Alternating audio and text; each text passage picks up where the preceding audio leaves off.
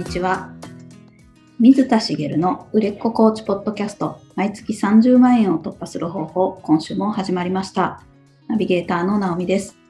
茂さん、よろしくお願いします。よろしくお願いします。直美さん、何かこう、情報を調べるときって、どうやって調べます？まずは、スマホではい。キーワード検索します。うん。一番一般的ですよね。はい。なんかこう、例えば少し高い買い物をしようと思ったときって、の、なんかその商品の情報を知りたいと思ったら、どうしますか？うーんやっぱりまあその商品を見に行ってそこにある口コミを片っ端からちょっと見に行きますね。なるほど、なるほど。はい。私もそういうこともするんですけど、うん何かこう買おうかなとか、何かこれ調べたいなって思うときに、最近割とやる方法があって、はい。それは何かっていうと、YouTube で調べるってことをやるんですよ。へえ YouTube でですか？は YouTube ってまあ、あの、調べるツールではもともとないと思うんですけど、い。結構うんその、動画の中で分かりやすくこう商品について、商品レビューをしてたりとか、例えばはいカメラが欲しいと思ったら、そのカメラの使い勝手を説明してくれたり、そのうん似たようなカメラ同士でこう違うメーカーのもの、比較動画を上げてくれてたりするんですよね。えはい。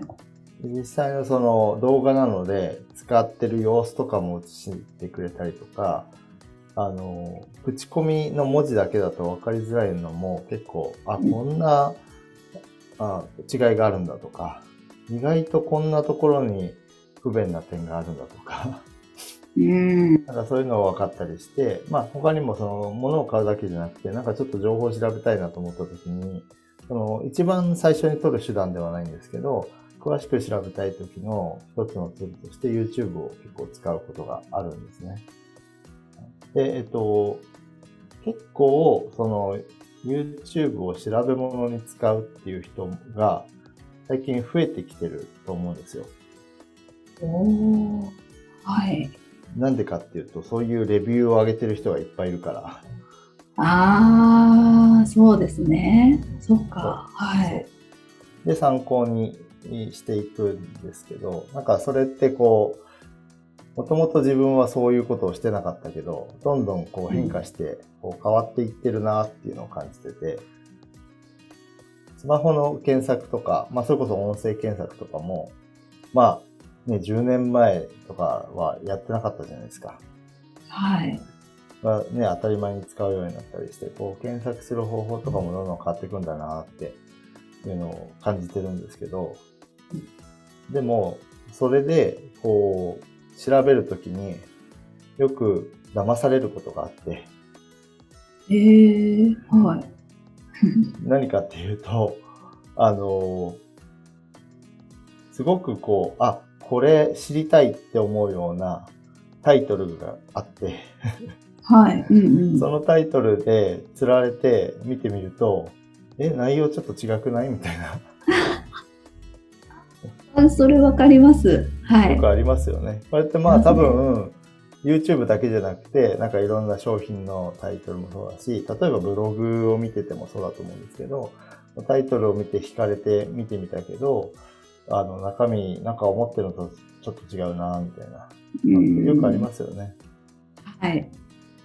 ということで、えっ、と、本題でですね、キャッチコピーについてお話ししようかなと思います。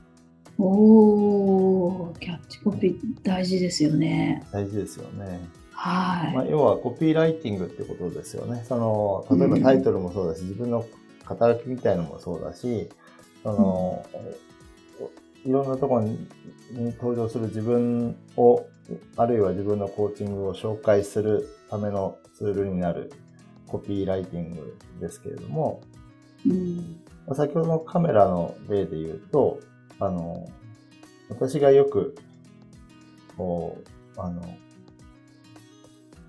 まあよくというか、カメラをいつも調べてるわけじゃないですけど、例えばカメラで言うと、こう検索すると出てくるのが、〇〇を買って後悔とか、はい。〇〇を買って失敗したとか、うんうん。あと絶対〇〇しちゃダメみたいな。うん。なんかそういうのって気になって見ちゃうじゃないですか。はい。こうネガティブなワードを入れると、まあ、え、どんなこと？って気になっちゃったりとか、うんあとそれ以外にも、例えばそのカメラで言うと、必ず、買うときに必ずチェックすべき3つのポイントみたいなこと言われたら、3つってなんだと思って気になって見ちゃったりするんですよね。うん。でそういうふうに、えこう気になって見るんですけど、なんかこう、実際の中身は、まあ一応そのこと言ってるけど、なんかタイトルで強調されてるほどじゃないな、みたいな、こう、いわゆる釣りタイトルみたいなのがあったりとか、たまに、え、内容全然タイトルと違わないみたいな。いわゆるサムネイルって、あの、YouTube のそのトップに上がってくる画像に書いてある言葉が、え、なんか画像にはこう書いてあったのに全然違うな、みたいな。よくありますようんね。まあ、いわゆはい。る、もうそこまでいくとタイトル詐欺みたいな感じだと思うんですけど。うんで、えっと、まあそういうのって良くないなっていう話なんですけど、でも一方で、逆に言えば、そのタイトルを見て動画を見るかどうかって判断したわけじゃないですか、私は。はい。で、その中身がどうであっても、まあ別にお金を払って YouTube 見てるわけじゃないですけど、中身がどうかじゃなくて、タイトルで見るかどうか判断してるんですよね。うんうんうん。はい。で、コーチングでもうこれって言えることなんですけど、うんいい商品があれば売れるっていうのは、そもそもビジネス的に言うと間違いなんですよね。ほう。いい商品があれば売れるわけではない。はい。はいこれは、えっと、まあビジネスで言うと基本中の基本だと思うんですけど、コーチングをやってる人はビジネスに慣れてないので、うんなんかこう、中身いいものをまず作ろうとしちゃうと思うんです。はい。だから、要は、コーチングスキルを上げなきゃいけないとか、うん。あの、もっと、なんだろう、成果が出やすいコーチングにするにはどうしたらいいんだろうってところに力を注ぎがちだと思うんですけど、はい。まあ、そこに注ぐのは間違ってはないんですよね。うん。いいことだと思うんです。大事なことだし、クライアントさんに成果を出してもらうために必要なことなんですけど、うんでも、クライアントさんがいなかったら意味ないじゃないですか。はい。そうですね。いくら中身が良くても意味がなくて、で、えっと、コーチ自身としては、まあ、スタートアップ始めたばっかりのコーチとしては、やっぱり、その、自分のコーチングにも自信を持ちたいし、うん逆に言うと、最初は自信がないのが当たり前じゃないですか。はい。だから、そっちに力を入れがちになっちゃうっていうのもあって、その、うん中身、コーチングの中身を優先しがちなんですよね。はい。うん。で、えやっぱりそそのどこかには、中身が良くないと売れないって思ってるみたいなところがあると思うんです。はい。うんうん。でも、世の中中身がいいものが売れてるかっていうと、そんなことは決してなくて、うん。例えば、うんと、ブランド物で、例えば数万円するブランド物があって、それと同じクオリティの数千円のもの、商品、えっ、と、ブランドのついてないノーブランドのバッグがあったとして、はい。どっちが売れるかって言ったらブランドのバッグの方が売れるわけですよ。うん。これは中身じゃなくて、ブランドの価値を買ってるわけじゃないですか。はい。あと、まあ、お菓子で言うと、CM いっぱいやってる方が売れるとかね。うん。美味しさで、もちろん美味しい方が売れるわけですけど、美味しければ売れるかっていうと、やっぱり CM いっぱいやってると売れるんですよ。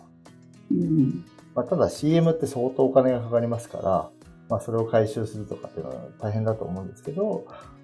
やっぱりこう知ってもらって、えっと、食いついてもらうものがないと、やっぱり物って売れていかないし、中身がいいいいものが売れるわけじゃないっていうことなんですよね。で、コーチングも当然そうで、そのことをちゃんと、なんとなく今言ったら分かってもらえると思うんですけど、ちゃんと認識しておかないといけないってことなんですね。はい。だから中身を磨くのはもちろん大事なんですけど、それとは別に、こう、なん悪い言い方すると引っ掛ける手段としての、こう魅力あるキャッチコピーは必要なんだってことなんです。そうですね。はい。うん。うん、いくら中身が良くなっ。て、そうそうそうはい。っていうことになるわけなんですよね。なるほど。というのをまず知っておいてもらいたい。で、中身がいいから売れるっていうのは、まあ間違ってはないんですけど、それはうんいい商品があれば、それはすでに売れている商品がリピートされる時の話なんですよね。ああ、はい。例えば、まあお菓子が100万個売れました。うんじゃあ100万人が買ったのかっていうと、リピートしてる人がいっぱいいて、買ってる人は10万人かもしれないじゃないですか。うん。っていうことなので、最初は買いたいって思ってもらうのが大切。中身が空っぽでも買い買いたいって思ってもらうのが大切なんですね。はい。何が言いたいかっていうと、それぐらい大事なんです。コーチングの中身と同等か、クライアントさん、あの、ビジネスの話をすると、中身以上にそっちの方が重要って言ってもいいぐらいなんですけど、うん。例えばコーチがコーチングでこう商品を作り上げたり自分のスキルを磨き上げるのに何百時間かかけるとするじゃないですか。はい。その時間の 100分の1でもそのタイトルだったりキャッチコピーに時間を使いましたかって話なんですよね。うん。はい。それぐらいすごく重要なんです。だけど、やっぱりそこに力をあまり入れなかったりするじゃないですか。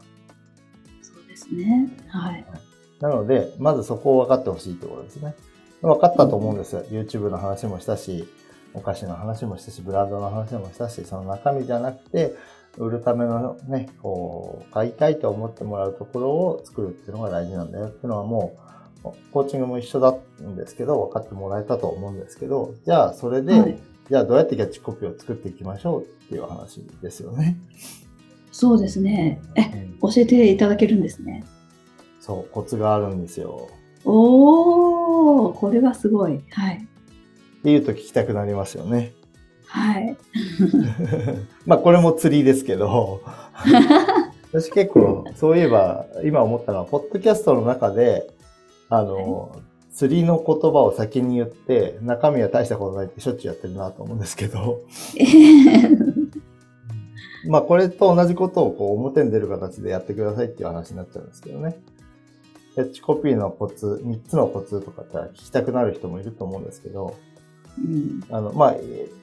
私が今から説明するので言えば、たった一つのキャッチコピーの作り方みたいな感じにすると、うんキャッチコピー作りたいと思う人は食いついてみるかなっていう気がするんですけど、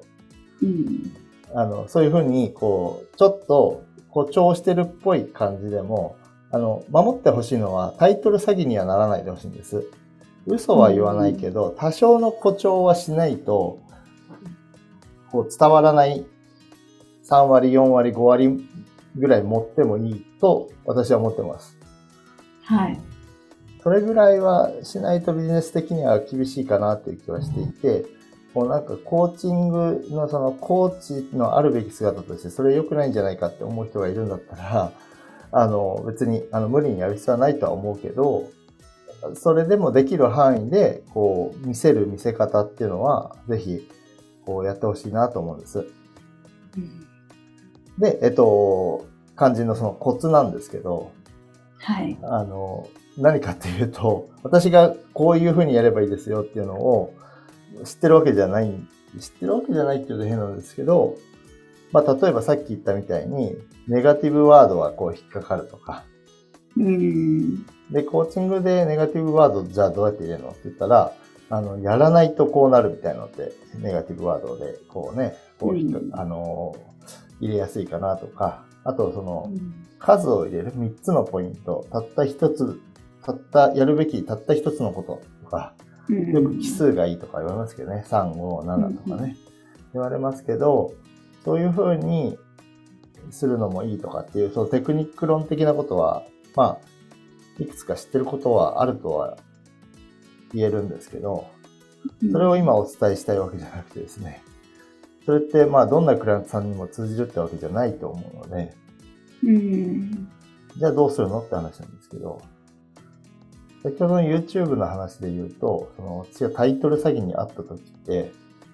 それは裏返せば秀逸なキャッチコピーだってことなんですよね。おー、確かに。はい。私は中身は知らなくて、こんな中身だろうと期待してみて違ったってことなんですけど、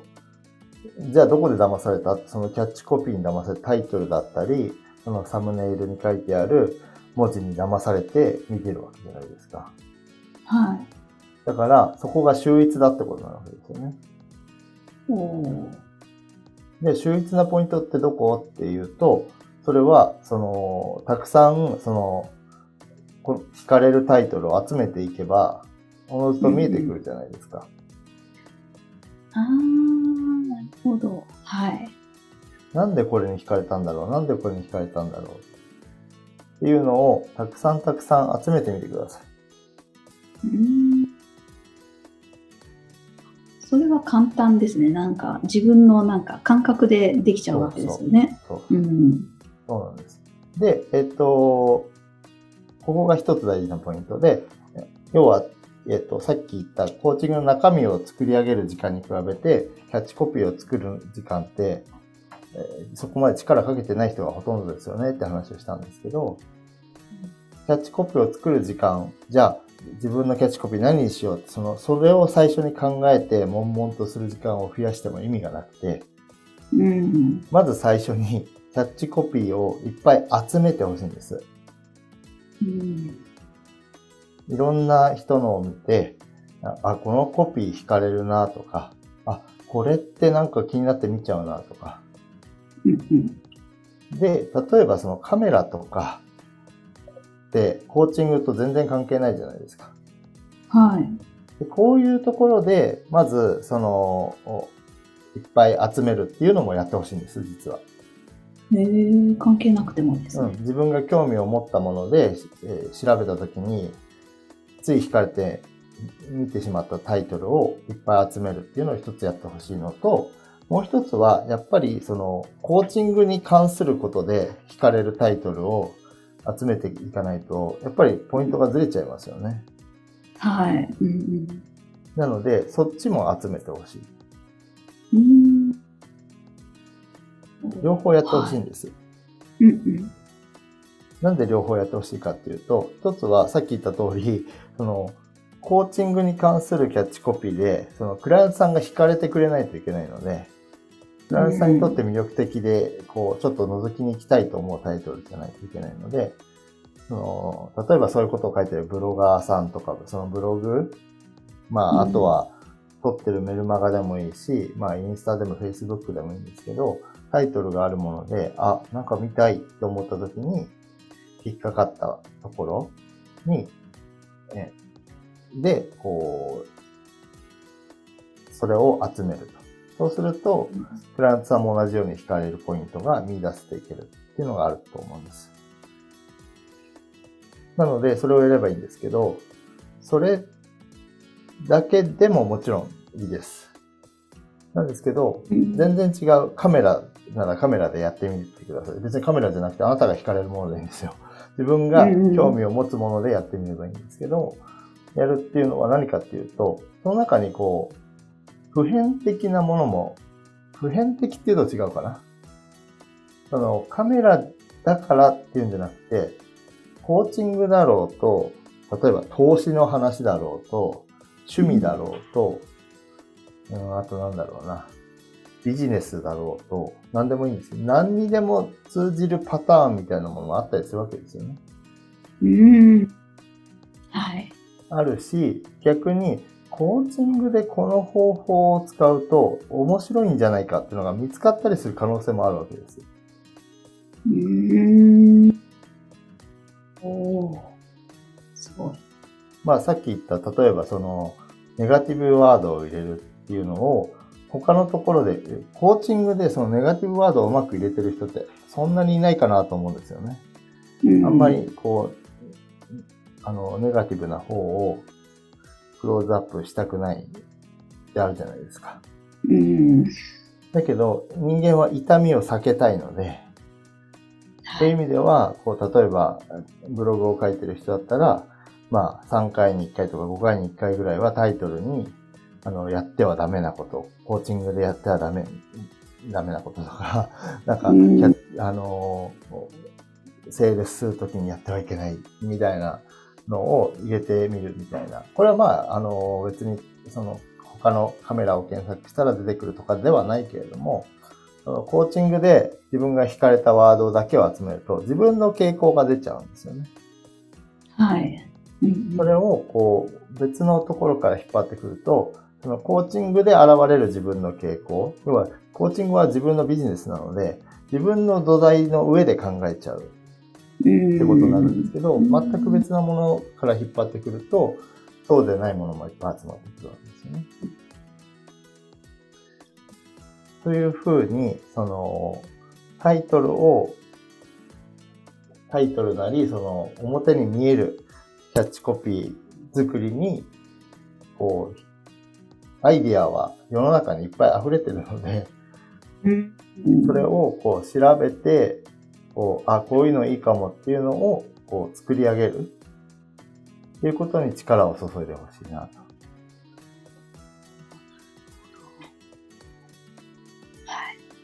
で、えっと、これは、えっと、